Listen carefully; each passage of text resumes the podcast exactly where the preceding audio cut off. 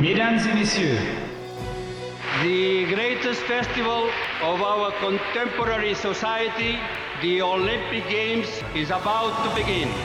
this is gonna be close. Ah!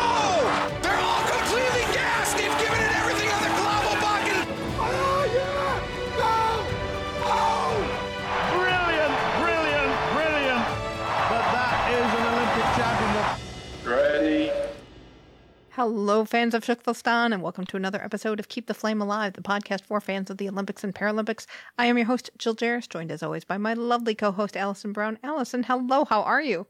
I want to hit somebody. And and that is different from what other day? I want to knock them over. you have been dying to try wheelchair rugby ever I since. really, Tokyo. I really have. And it's so funny because I'm the kind of person who I will go the widest circle not to have like bump into someone. hmm I will be very aware of that. And here I am wanting to sp- try a sport that involves crashing into them. How has your behavior been at the grocery store with your cart lately? They haven't been letting me into the grocery store actually in my family. I think they're a little concerned about it. I, I just thought of this now that you mentioned it that other people have been going to the store. So I think they're seeing some crashing tendencies coming out that they never saw before. So I guess there is some concern Okay. about my behavior of late. so we're keeping you away from the grocery cart. Okay. That's good good to know. They are letting me drive though, so I don't know what that's about. Well, at least you get a week to experience wheelchair rugby again in movie form because we have Film Club Fran on to talk uh, about Murderball. But before we get to that, we would like to introduce our patron of the week and give them a shout out. Today we have a silver medal patron, Cynthia Rachel. Who has been a great patron over the last year or so. And we are thrilled that she is part of the Patreon family of supporters. If you too would like to get a shout out, check out our Patreon page. It's patreon.com slash flame alive pod. All right. It is movie club week, which means we have film buff Fran to talk about the documentary Murderball on the sport of wheelchair rugby. Take a listen. Fran, welcome back. We are talking about Murderball, this movie club. What do you got for us? So, Murderball is a movie that came out in 2005, and it tells the story in documentary fashion about the sport Murderball, which was changed, the name was changed to wheelchair rugby, just because, as they say in the film, it's hard to promote when the name of your sport is called Murderball, which I thought was smart on their behalf. And it kind of chronicles the sport of wheelchair rugby. It, it showcased the 2004 Paralympic wheelchair rugby team, and it really gave us an insight into the the players and how they felt and did their backstories. I, I liked it. I think it was a great film. I enjoyed it too. I I did not realize how much language was adult content. I really did not realize that. You At know, first, funny- I was like, "Oh my goodness, do these ladies know about the cursing in this movie?" no, we did not. All I remembered was Murderball, fantastic. Roger Ebert loved it. That's what I remembered, and it was exciting. wow. we for- we forgot about the R rating because it is, in fact, if you're familiar for our American listeners, it is rated R and it is almost solely for the language. There is one scene where they discuss adult relationships, shall we say, but there's nothing graphic about that conversation, really. Nothing that would have gotten an R rating, but the language, my goodness. yes, that was a change from what we've had in the past. But I, I think what was so compelling was getting to know the people on the team and hearing their stories. And you really start to root for them because you, you really you, you start to like them, even though I think one of the the friends of one of the team players was saying that this one character in particular was kind of a jerk. And they said, well, don't blame it on him becoming a quadriplegic. He was a jerk before that. I, did, I loved that. that was in reference to Mark Zupan and two of Yes. his high school friends yes. were having that conversation because the movie does take them to the the 10 year class reunion for high school. And they were like, oh no, he was a jerk before, which was, I thought, fantastic. And I'm glad you mentioned that because what I liked so much about this film is it is not the inspirational story. No. Well, This it is is, but it's not. but it's certainly not the traditional everything clean and nice and rise above. This is a bunch of crass, foul mouthed, obnoxious rugby players Mm-hmm. working really hard, busting their butts, beating on each other to achieve a goal. What was really being so nice. But you know what was really endearing was that through all this exterior gruffness, really what I feel like they just all just wanted to be treated like a normal person. And that came across in a lot of the interviews. They were like, I just want to be treated like a normal human being and not some, you see me in a wheelchair or you see me without hands or you see me limited and you already can, you already paint a, me as a different person than you. Exactly. I just watched it before we taped. So I watched it post Paralympics and post experiencing wheelchair mm-hmm. rugby full games and the whole tournament. And I wonder if this is a movie that is of course it predates these games. It's we're talking about 2002, 2004 and the 2004 Paralympics and the 2002 World Championships. But everybody you heard their story of how they got to be in a wheelchair and what made them a quadriplegic. Mhm. And Alison and I have talked on, the, I think we've talked about this on the show, but how we want to talk about the sports. And yes, there's an aspect of part of a para uh, Olympians' story is that there's a reason that they are in the Paralympics. Mhm. But there was so much of this movie focused on the quadriplegic aspect, and I wanted more sport. I wanted to see more Mm. drills. I wanted to see more of the game. And it was really weird uh, to me, especially with the story of Keith Cavill, who was the Mhm. motocross uh, Mhm. kid. The the time with him throughout the story was spent having learning about how he's he got injured and you follow him through rehab and then you see him learning about wheelchair rugby at an info session and then he gets excited about it. And to me, that's an interesting story and probably something that was told backwards. I th- thought the filmmakers maybe had seen him at this info session because they were following Mark Mm. Zupan. And they said, "Oh, this is an interesting kid who's really into rugby. Like motocross was his life, and he's not going back to motocross. But maybe wheelchair rugby will be his thing." But we spent so much time on his story, and then they went and followed him for a while. And I thought, "Oh, where does his story pay off?" And it doesn't necessarily pay off for me in the movie. And I thought, "Wow, this is a movie that's just under ninety minutes long, and it doesn't show a lot of the sport. The stories are great of the the men Mhm. involved, but Mhm. I really missed out on the sport." I thought they included Keith's story as a reflection of what the current players probably went through. Mm. Oh, that they yeah. were reframing it to say, okay, here's where Mark Zupan and Hogsett and, and Bob Lujano are all now. They're all on the team. They've all reached Mhm. this goal.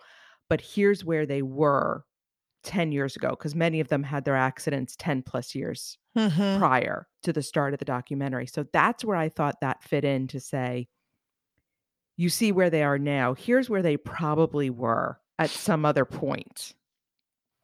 That and makes then when and then Oh, when sorry. Keith gets introduced to wheelchair rugby, all of them said I was introduced to wheelchair rugby in some particular way, Mhm. usually an info session or a demonstration. And then you see that light go on in Keith's eyes saying, "Huh, I can still be an athlete." Mhm. Yeah, I liked I liked learning about the sport too, Jill. I looked online after I watched the movie because I did want to learn more and I wasn't able to catch any of the sport during the Paralympics, the Tokyo Games because I just unfortunately I missed it. And Arrow I, through my heart. Ugh. Well, you can watch So- it again together. I know I could catch it. I could relive it. But so then I looked online and I was just researching the sport and I found it very fascinating when they did talk about the sport and they talked about how many players are allowed on the field at one time and how they determine who's on the field because they actually rate each player depending on their level of disability and they can only have a certain amount of points on the field at the same time. So you can't just have all of your quote unquote most able players on the field at the same time. You have to only have a certain number of points on the field at once. So it keeps it more level, which I thought was very interesting. But I, I agree with you, Jill. I would have liked to have seen more. What is the strategy? Like, how do you win at wheelchair rugby? There's how do you train? Because we saw little montages of the training, but not really. I think maybe what the film was really wanting to capture was the essence of these people. Who are these people behind this kind of very brutal sport, you know, where they just callously throw their bodies around where their bodies have already been thrown around. Who would do, that? Who are these people? And I think that maybe is why they kind of lent more towards the personal stories versus the game itself. But I, I agree. I would have liked to have seen more the game. There was that traditional arc of oh, it's we want to introduce the sport of wheelchair rugby to the masses because it's a really cool sport. Mhm. Then you have to put it in the the construct of oh, we're starting with the world championship and we can find this Mhm. Canada USA rivalry and then we can culminate this at the Paralympics in 2004 and see what happens. And I don't think those two things worked very well together. And and maybe that sounds a little harsher than I mean it, but they just didn't those two elements of storytelling were kind of in parallel, but they didn't seem to intersect. Which is Well, they not, had- well, of course, you could say parallel lines don't intersect, Jill. Oh, but right. but it does that make sense what I'm saying? Sorry, it's well, I true. think that know. they I think that they had such large personalities that I think that really took the story over because there was like you said before Alison there was Mark Zupan who basically he's the thread through the whole documentary and he actually ends up being the captain of the the USA wheelchair rugby team and he becomes basically their biggest spokesman and they also had the larger than life character of Joe, and I'm going to murder his last name, I think he pronounced it Soars. Soares, who was a very accomplished wheelchair rugby Paralympian prior to the 2004 Olympics. But unfortunately, everybody gets older. So his skill on the field, he didn't make the squad. And so, as a retaliation for not making the team, he defected to Canada and became Canada's coach. And that really affected the team, the USA team. They really felt that as a bitter betrayal. How could he go? And basically, he just told Canada how the USA plays wheelchair rugby. And ultimately, you could argue that that is what allowed them to defeat the United States in, in the Paralympics. Clearly, they were trying to set up the Joe versus Mark, good Mhm. versus evil kind Mhm. of parallel. Dynamic. hmm And it worked to an extent because Joe is just an awful person. He bullies his kids. Oh, that He poor, that poor his- child. he bullies his wife. hmm He was horrible to everyone around him. He has a heart attack and somehow finds Jesus when he has a heart attack. And I'm kind of like, no, he was still an awful person after the heart attack. Mm, Well, it, it's funny because when I was watching and Joe was screaming at his players or screaming at on the sidelines, Right. and I thought he is going to have a heart attack or an aneurysm, and then literally the next scene was his heart attack. I'm like, Holy! But how did they get into the? They were in the ER. They were in the operating I room. wanted to know. How the heck did they do? th- How were they allowed in there? That was crazy. Well, if they were following him, they just follow him and then they get the release. It's better to ask forgiveness than try and get permission. So I think they just filmed it Wow. and then dealt with the consequences later, would be my guess. And when you're in an ER, I would assume it can be so chaotic Hmm. that and you also don't know exactly when those things were filmed. You know, was he being transferred? Was he recuperating? Right. A man looking sick in a hospital bed could have Mhm. been two weeks later, for all we know. But All can we so talk about his sisters for a second? His Yes. sisters. Oh my goodness. Joe's sisters. I want them to come to my house. We're gonna have some tea. We're gonna dunk some cookies, and we're gonna talk smack about everybody. See, I didn't focus on his sisters. I might have been still shell shocked from the uh, the whole montage about the sexual relations because I literally thought that they were going to continue with that storyline and get into much more detail than I was really needing. but I think, to be fair, I thought it was brilliant that they included it because it really set this documentary apart from all the really annoying feel good montages Mhm. that NBC continues to do during the Paralympics. These are men in their 20s. Mhm. We have all known men in their 20s who are Mhm. single. And what are they thinking about? They're thinking about girls and how am I going to Mhm. get girls? I mean, come Mhm. on, let's be serious here. And I'm glad that they included it. And the boys said horrible, crass things Mhm. and really Well- inappropriate. And I loved that scene, Well, even though I was cringing the whole time. Well, it's very interesting though because as they as some of the boys pointed out, they said a lot of these women love that whole mothering complex. And that's really fascinating because you don't really think about that, but to be drawn to someone who constantly needs help, you know, you have to have that kind of hyper nurturing kind of mentality that you want to just help somebody or fix somebody or always be there and have someone need you. And those were the women that they attracted. and then they also talked about the wheelchair sort of being a fetish. which something I never would have considered or thought about, but it's like, of course, it makes perfect sense as Mhm. they're talking about it. hmm I did read an interview with Mark Zupan after this, and they had done a screening of this film that his mother was at, and he was horrified. Yeah, he might wanted to warn her just a wee bit about what she was gonna hear. Speaking of Mark Zupan, he is the same Mark Zupan who did the announcing of wheelchair rugby in Tokyo. Jill and I talked about him a lot during the uh, Paralympics, comparing his style of announcing with the OBS announcers. Mhm, And I, I was saying to Jill earlier, I watched the film in two chunks. mhm. And in between the two chunks, I realized it was the same person. And I was having a very hard time reconciling the Mark doing the announcing and this very crass, very foul mouthed, 20 something, brash, obnoxious kid.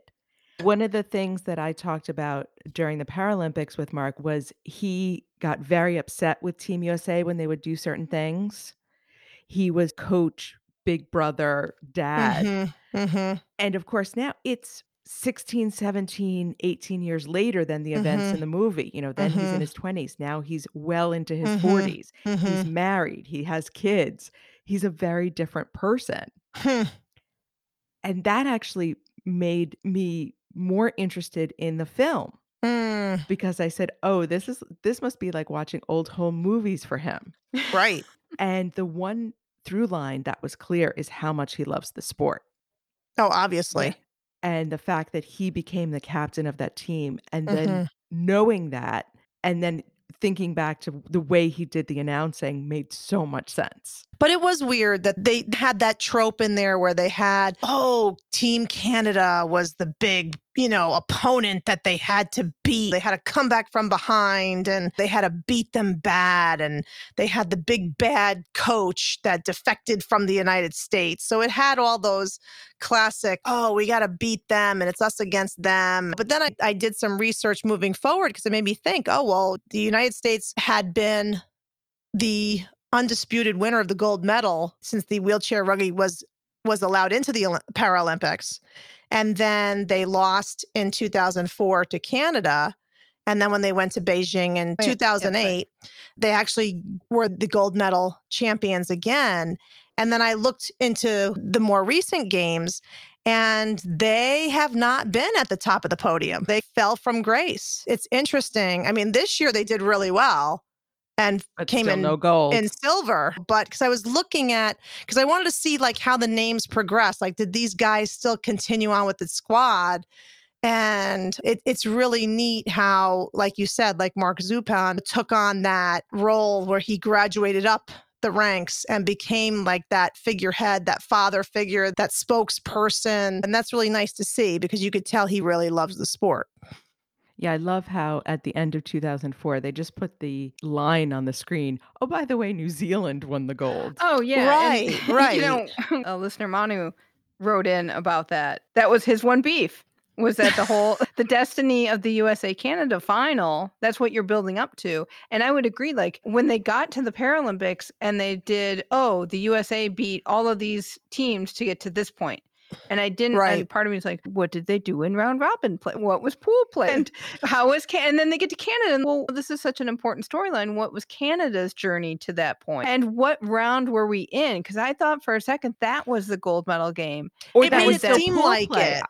I was so confused. Yeah, th- I think that was like the semifinals yes because then they Yep. had to go on and win again. And then that's what Manu said. The, you set up this big USA Canada battle, and then oh by the way, New Zealand wins.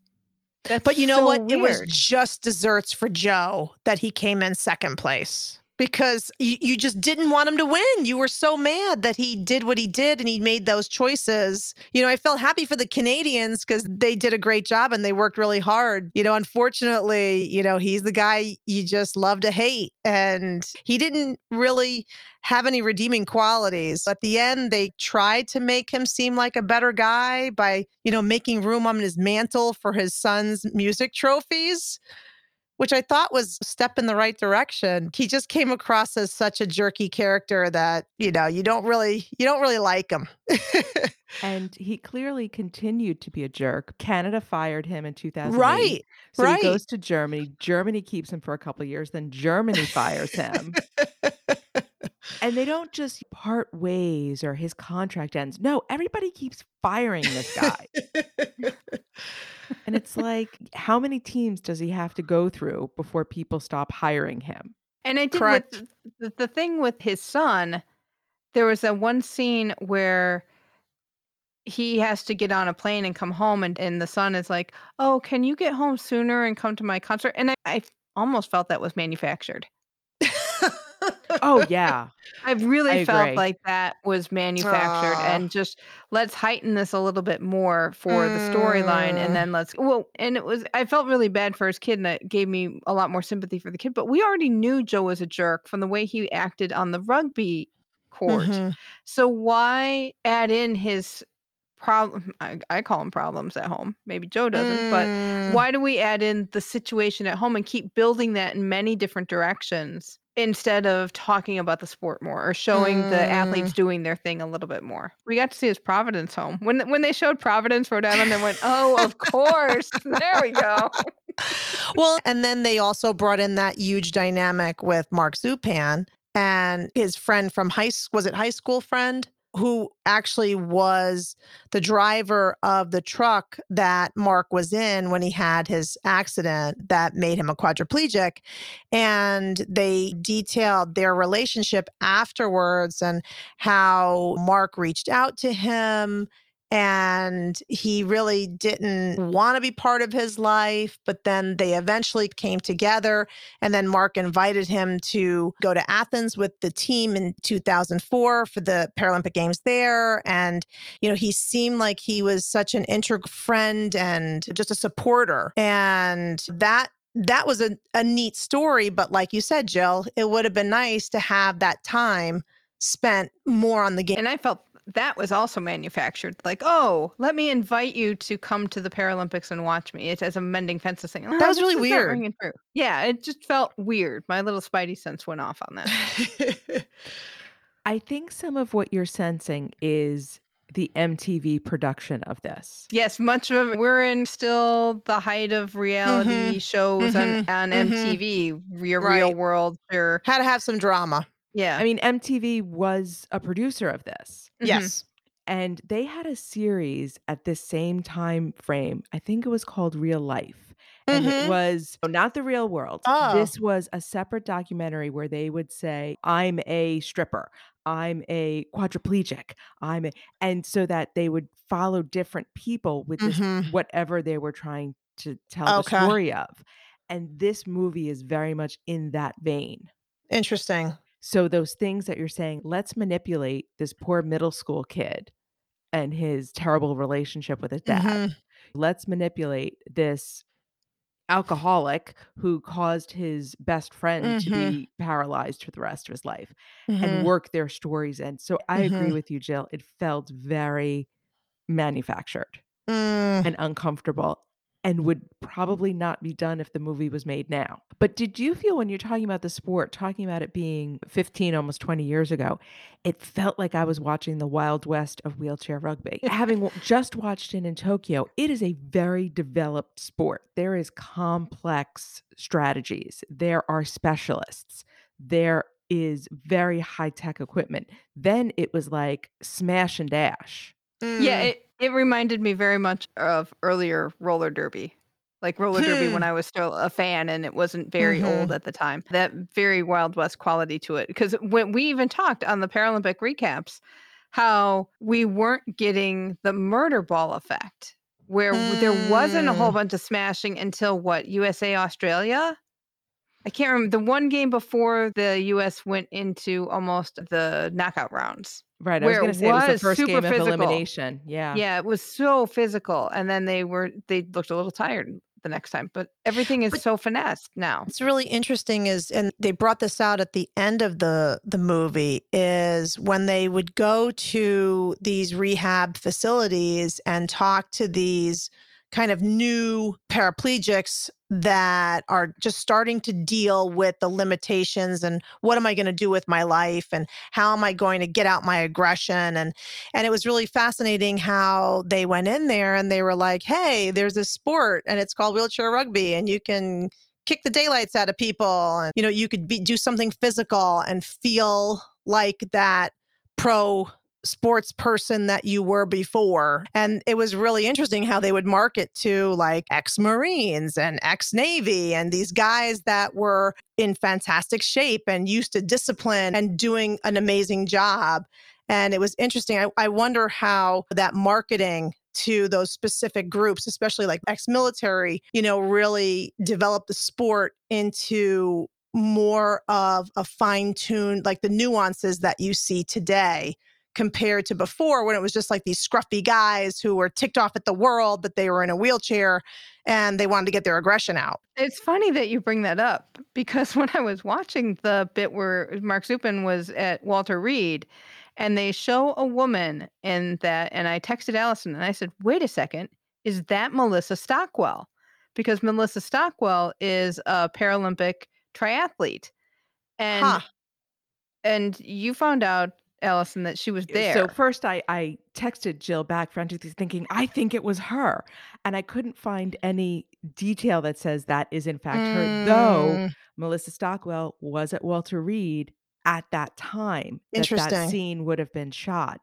And she was, as we know from reading about her and seeing her in this Paralympics, she was very athletic. She was exposed to parasport while she was at Walter Reed. mhm. So we're going to make the jump that Melissa Stockwell makes an appearance in Murderball. Wow. That's neat. But I Well, did I- love wha- that scene very much because I thought it showed such a different side to those guys. Mm-hmm. You Mhm. know, it was uh, Mark Zupan and um, Scott Hogsett who were so gruff and so uh, Toughies. aggressively verbal when speaking about Mm. Joe, for example. and yet they were so gentle with these guys in a way like uh, there was this one moment where clearly a, a very young guy maybe 18 19 who's in his wheelchair and they give him the ball and he says i I really can't throw the ball that far and mark zupan says to him you will we, we all started like this go ahead encouraging him. Very encouraging. but not in a condescending way in No. really natural yeah this is hard you are going through something really hard and you can do it like that you're part of our community kind you can of be thing. part of Yes. something that's great again. You don't have to just sit and look at four walls. And that's what I felt like I, I you know, when you were talking about the motocross person at the beginning, and they kept going back to him, and I'm like, oh, is he going to become like this integral member of our Paralympic wheelchair rugby team? And then it just fizzled out. I actually Googled him afterwards just to see if he made the team, and I he I don't think he ever did anything. No, it seems like he's got his own private life. He's got a landscaping business. He's doing something else entirely, Right, right. which is great. Which is fine. Right. But it was just such an interesting. I, I thought, oh, wow, you're going to see this kid, you know, unfortunately have this accident. And then, but then you're going to see him develop into this integral part of the team. And then it went nowhere. yeah, yeah, and I think that was one of the, one of the elements that didn't quite work for me at the time. If I watched this back in the day, I would have a much different reaction to it, a much more. Mm, Not, and I'm not trying to be negative Nelly here because I really enjoyed the movie, but I think I would have enjoyed it more, been taken up more with it, and especially being more around the age of the players mhm. then when it came out than I am now looking back at it. When Allison talking crass during the games, honestly, the unsportsmanlike behavior when they're doing that whole good game, good game line, I could not believe how rude they were to each other. Sportsmanship. What happened? They're so out mean. the window. But did you see when they were doing this bit about the world championship? There was a little haka. I did. That was like the one thing of New Zealand we saw. I also liked at the World Championship when uh, the U.S. lost and they showed a little bit of the medal ceremony and got in close enough to hear what the presenter was telling them when they got their medals, and it was just it was nice. This is not the end of the world, you know. You'll win again, and blah blah. blah. That was really right. nice. Like oh, a And also, little- too, I wanted to uh, to just insert the fact that wheelchair rugby is actually for both men and women, and I don't know if they necessarily brought that out in the documentary, uh, or if I read it afterwards. But it's actually for both.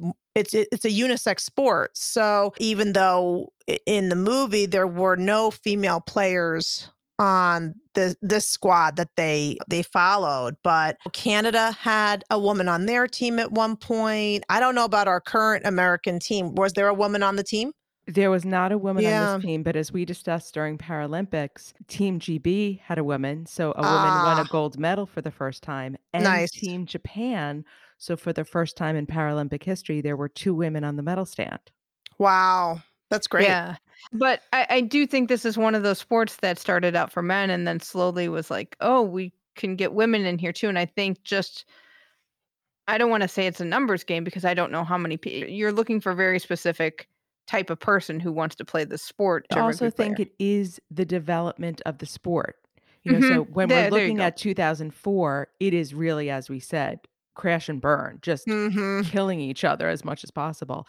And now we see so much more ball handling, so much more finesse, so much higher skill level that you're not just looking for brute force and, you know, a battering ram of a player. You want someone who can do all those little things. So you get a basketball player, a female basketball player who all of a sudden finds herself in a wheelchair. She can ball handle. There's no tomorrow hmm and that's going to be very attractive now with the way wheelchair rugby is going. Not that a woman can't battering ram you if she wants to.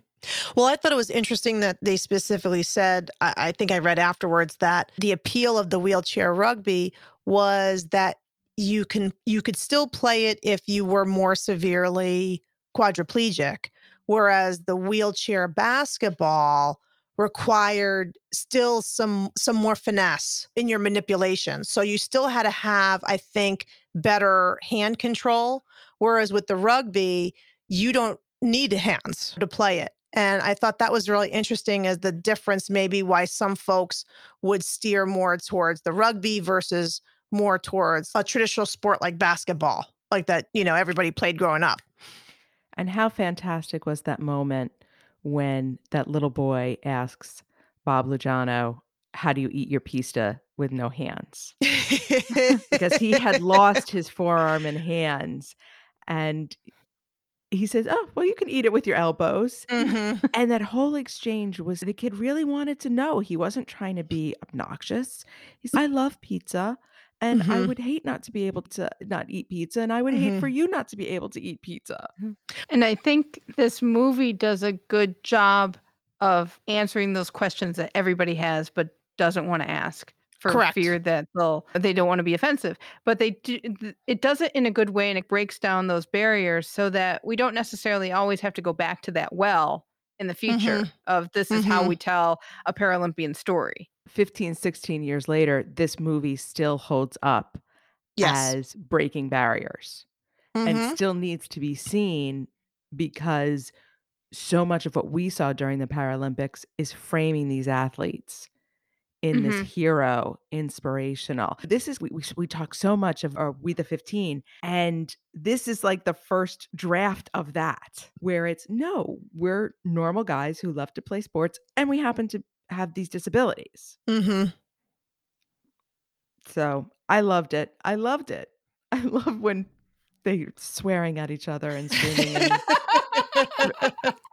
it was just very refreshing because it, it did feel, even though Jill said, you know, some of it was orchestrated, when the men were talking, it felt very honest. When Mark was talking, Talking with all the players. Yeah. talking with other players, like you could feel the realness of who these people were and are versus the fake stuff that you see, like you said, with NBC glamming everything up. And that was really neat to witness. And you're like, hey, they're just regular Joe Schmoes and rotten things happened and they found a way to move on. And they found this kind of really quirky, amazing sport to to do and to fulfill a part of them that was missing. So, in a surprise to absolutely no one who listened to any of our Paralympic coverage, this has only increased my love for wheelchair rugby. And I would like a Murderball 2, the Chuck Aoki story. So bring let's get it, on. bring it. Let's get on that MTV. Oh, excellent. Anything any final thoughts, Fran? No, I I was just pleasantly surprised by this movie. I like I said, I thought it was fresh and I liked the style of it and I I liked learning about the players. But like you said, Jill, little more murder ball, little more into the depths of the game would have been the icing on the cake. And I think we're keeping on the crash train for our final selection of 2021. Is that I, Tonya? Yeah. or- Yes. I am so excited. I have not watched it purposely because I knew we were going to do it on Movie Club. So yeah. Stay tuned. Let's see about this one. Well, Fran, thank you as always for stopping by and for picking this one. It's been a fun ride, and we're always glad to have you on the show. Thank you both. Till next time. Thank you so much, Fran. Our last movie of the year will be I, Tonya, and we will have that movie club closer to the end of the year. Very excited about that one. I have not seen that movie ever. This will be fresh eyes. I'm excited. That sound means it's time for our historical moment, and this year we are focusing on Atlanta 1996, which is celebrating its 25th anniversary. And it's my turn for a story because one of the things, scandals, I guess you could say, from Tokyo 2020 was the modern pentathlon horse punching scandal and how modern pentathlon is working on a new fix. So I wanted to look into how was the competition in 1996. Let me just tell you, it was nuts. Did it involve anyone punching a horse? No, but horses, of course, were a factor. It was a horse, of course. Yes. Okay, so at the time in 1996, the sport was governed by the Union Internationale de Pentathlon Moderne and Biathlon, because biathlon and modern pentathlon were organized by the same governing body. Yes, until 1998. I had not known this. And it was the only international federation that was multi sport. So it was two separate sports. And then in 98, biathlon broke away because they were able to function on their own. I know. Two great sports that taste great together. Well, if you think about it, modern pentathlon and biathlon have military origins. Yes. Yes. So I can see why they would have developed uh, a governing body together, but that it stayed unified into 98, that's surprising. But anyway, Atlanta was the last games where modern pentathlon was men's only. And this was the first time there was no team competition. This was also the first Olympics where, you know, again, modern pentathlon seeing the writing on the wall for its sport and inclusion into the Olympic program. First time it was a one day event. As we go into Paris 2024, we see it's going to be like an hour and a half long. The first time they went to one day, like about 13 hours long.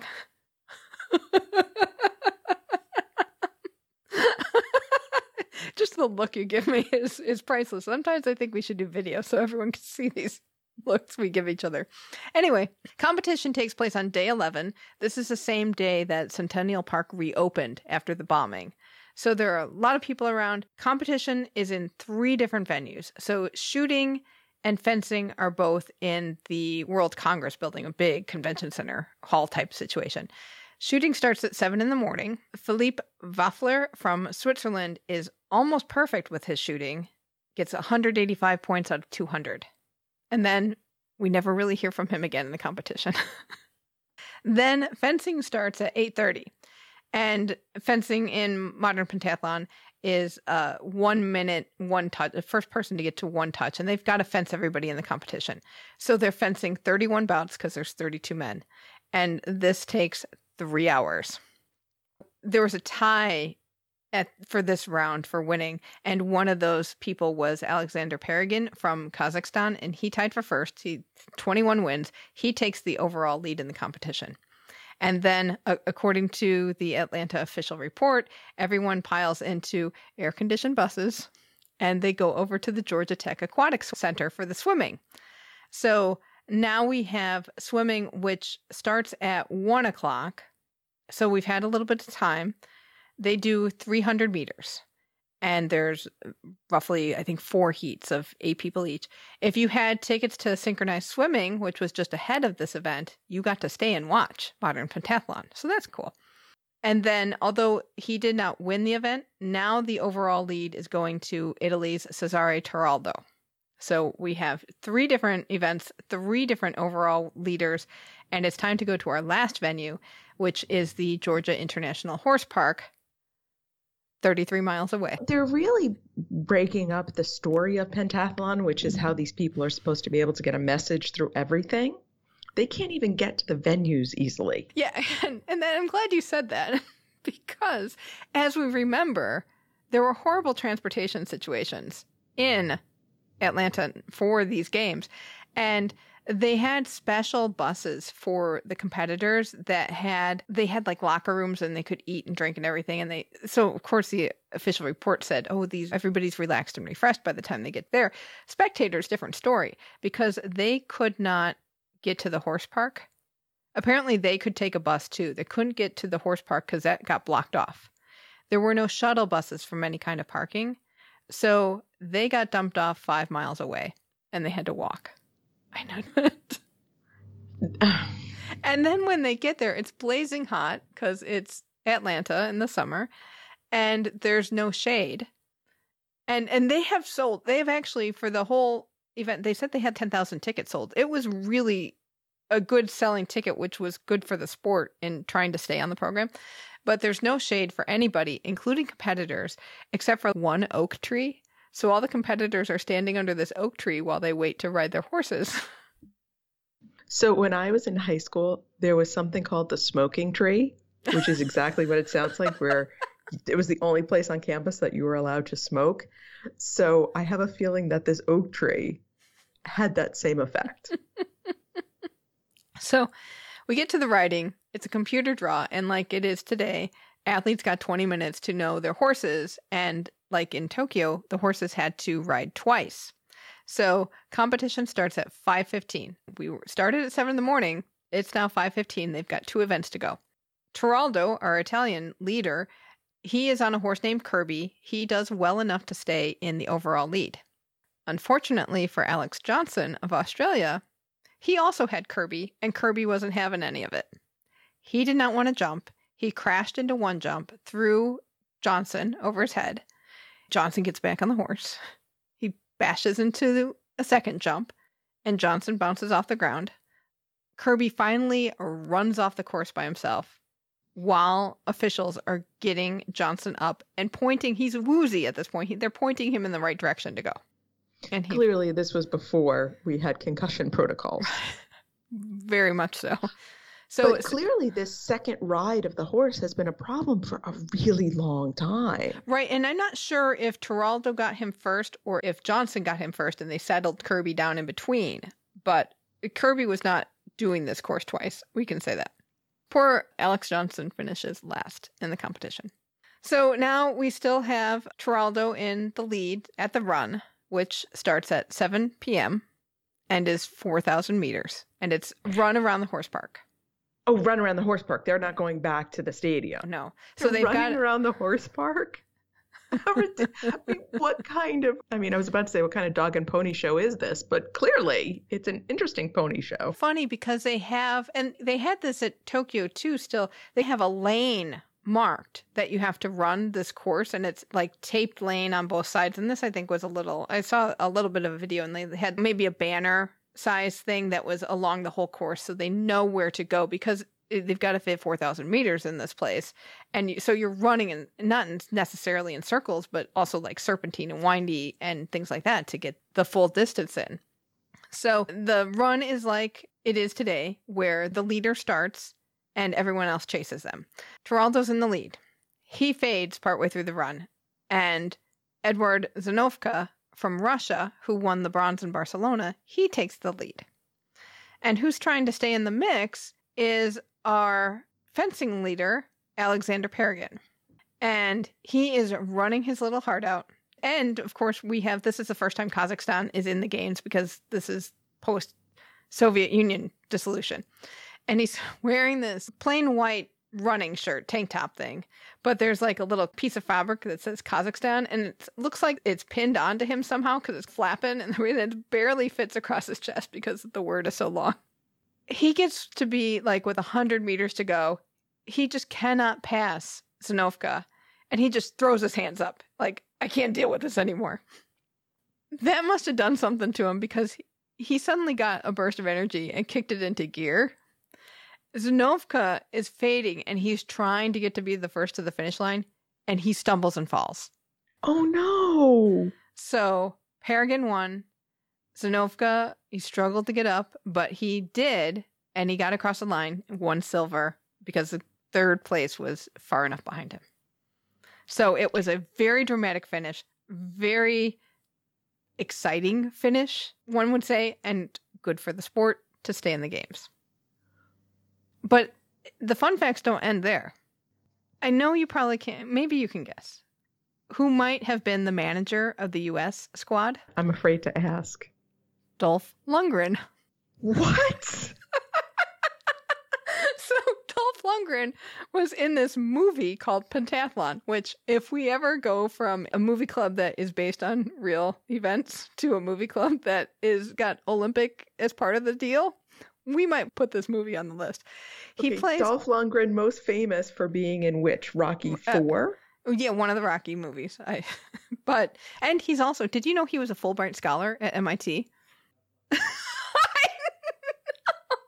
this guy has I don't even know how to answer that. Though I have to say, he has held up very well. He's still a good-looking man. So, pentathlon is the story of an East German Olympic gold medalist in modern pentathlon who is on the run from an abusive coach. And the only reason I know, I'm sure we stumbled across it on Deep Gable over the summer sometime because I said, the only reason I know this, Ben, is because you were watching. He's like, I was? And we tried to pull it up on demand and we couldn't find it anymore. So this may have just been something by chance because it just sounds like the wackiest story. because who makes a movie about a pentathlete, right? a modern pentathlete, right? Wow. So somehow U.S. Modern Pentathlon made him their. Did he Yeah, actually no, he- have managerial he- duties? He trained with the team while he was training for this movie. So that's how he got in. He really liked modern pentathlon, became a huge supporter of it, and is kind of like, especially in order to keep it on the program. Pretty visible guy. If he's putting his weight behind modern pentathlon, it helps. So That's he basically it was honorarial, but basically he had to make sure everybody got to where they were going on time, give him some support. He got to walk in the opening ceremonies apparently, and I know now we want to. I want to go back to the opening ceremonies and see if you see him in. Well, the, he's very tall, so he would be easy to spot, and he was very blonde. yes, yes. So there was just one U.S. competitor, Michael Gostigan, and he finished 16th overall. But Not the U.S. not bad, and the U.S. is not considered to be a powerhouse in this sport. And Dolph Lundgren, before Tokyo, gave us a shout out to our own Shuklistani, Samantha Schultz, which you can find on Facebook. That's I'll send you. I'll send you that link, and we can put it. I, I want to find out now from Sam if, in fact, there has been any contact with Dolph Lundgren. What a fantastic! That's a great story. I clearly do not remember these Olympics as clearly as I thought I did. We are currently voting on what our historical games will be for 2022, and next year we'll be looking at a Winter Games. So your options will be Salt Lake City 2002, Albertville 1992, Sapporo 1972, Oslo 1952, or Lake Placid 1932. And a note, only 2002 and 92 had Paralympics at those games. So you can vote on our Facebook group, or if you're not on Facebook, you can email us your choice at flamealivepod at gmail.com. Vote by October 12th, and we will announce the winner on our October 14th show.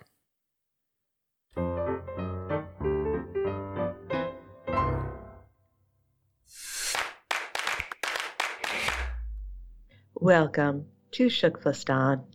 It's time to check in with our team at Keep the Flame Alive. These are former guests of the show. First up, next Olympic hopeful Leah Fair finished third at the U.S. Skeleton Push Championships this week in Lake Placid, New York, which is exciting because we haven't really heard much from her. So it's nice to see she's still with it. And this I got from Instagram. Ginny Thrasher and her boyfriend Connor announced their engagement this weekend. And I want to say, very nice job on the ring, Connor. Shiva Keshavan represented India at the International Luge Federation International Congress, the goal being to confirm the country's development plans and get a junior team on the international circuit with an eye towards having participants in the Milan Cortina 2026 Olympics. I think that's exciting because that means that India is working on this. So we may not see them here at Beijing 2022, which is a bummer, but understand that development of winter sports in India has been a long, tough, like Himalayan sized road to climb. And Tom Scott has been inducted into the Jesuit Dallas Sports Hall of Fame.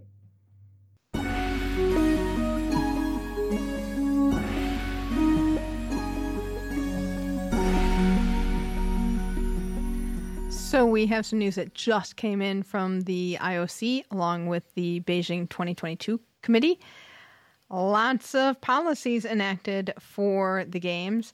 So everybody who is going to be well, if you're vaccinated, this is okay news for you. If you're not vaccinated, this is going to be a tough one. If you are fully vaccinated, this is all athletes and games participants, you get into this closed loop management system that they talk about a little bit throughout this announcement. If you are not vaccinated when you get to Beijing, you will have to quarantine for 21 days. Can you imagine? Especially when they were having all those quarantine issues about athletes who had no room in their hotels. So they had no food and they were not given any daylight or air outside. And, and it was a bit like being held in prison.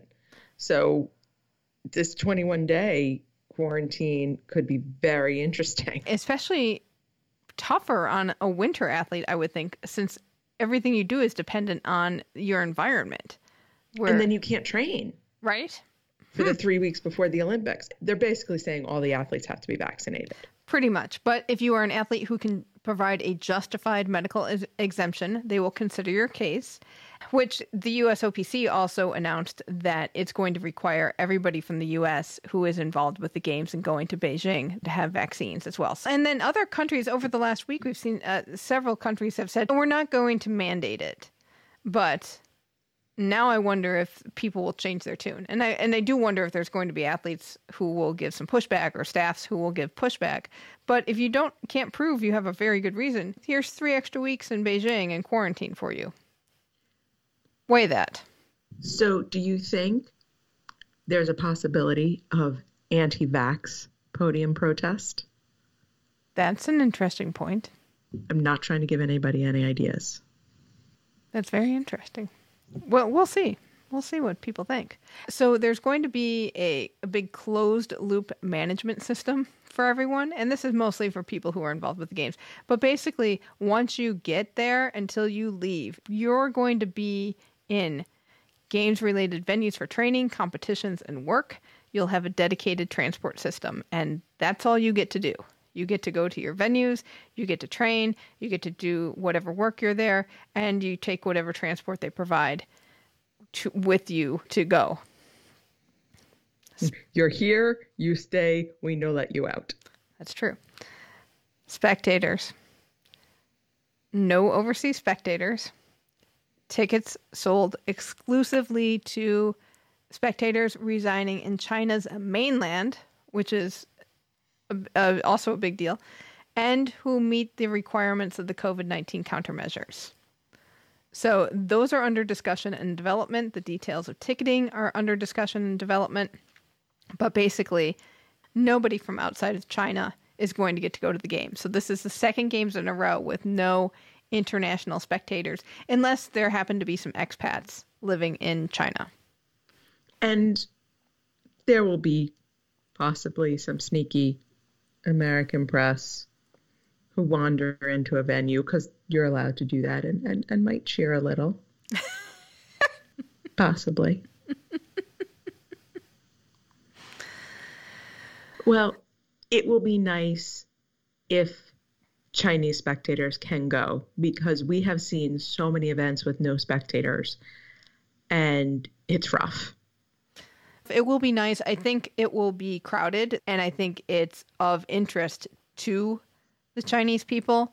And the country wants to grow winter sports in China. So that does not that's a country that does not have a big tradition of winter sports, but they've been building these venues and and trying to develop something and I think this will help build interest in uh, the citizens.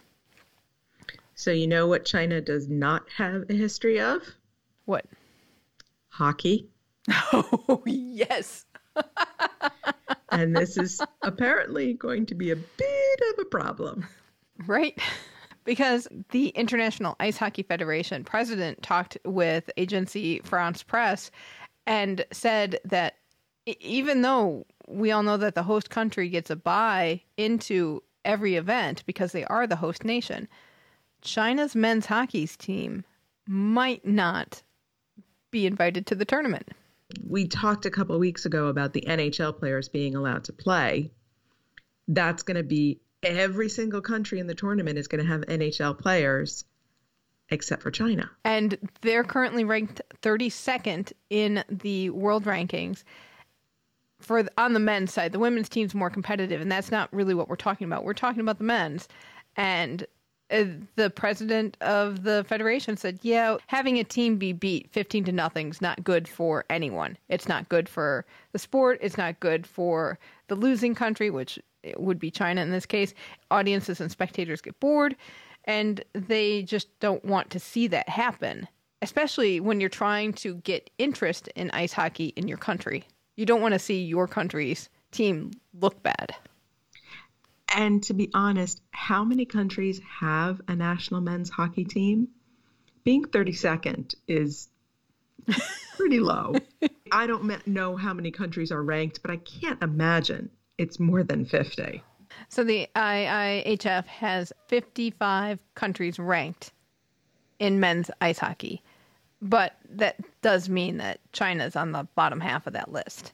And when you're talking about a tournament that's only going to have what dozen teams at most that's not uh, a great thing to have such disparity in the play. This is problematic. The IIHF will be making that decision in a couple of weeks, so we will keep an eye on that. Just a note on that the Chinese women's team is in the top 20, so that's Oh. why it's not an issue. Yeah, that makes perfect sense. And then finally, hey, Team Canada has a new outfitter. It's Lululemon. Very exciting for the Canadians. They are going to be the exclusive outfitter of Team Canada through 2028. They've already released some gear under the deal, and more will come out at the end of October. So Team Canada can look like yoga moms everywhere. I'll make you a chai tea. If you go to the Lululemon site, Team Canada collection only available in Canada. And that's message to the US shoppers. Oh, that that's quite a message to the U.S. shoppers, Right. And on that note, that is going to do it for this week. Let us know what you thought of Murderball. Email us at flamealivepod at gmail.com. Call or text us at 208 352 6348. That's 208 Flame It. Or Flame Alive Pod on Twitter and Insta, and keep the Flame Alive podcast group on Facebook. Next week, we are going to have on our friend Harry Blutstein to talk about his new book on the Mexico City 1968 Olympics, and it's just about time for the anniversaries. In the meantime, thank you so much for listening, and until next time, keep the flame alive.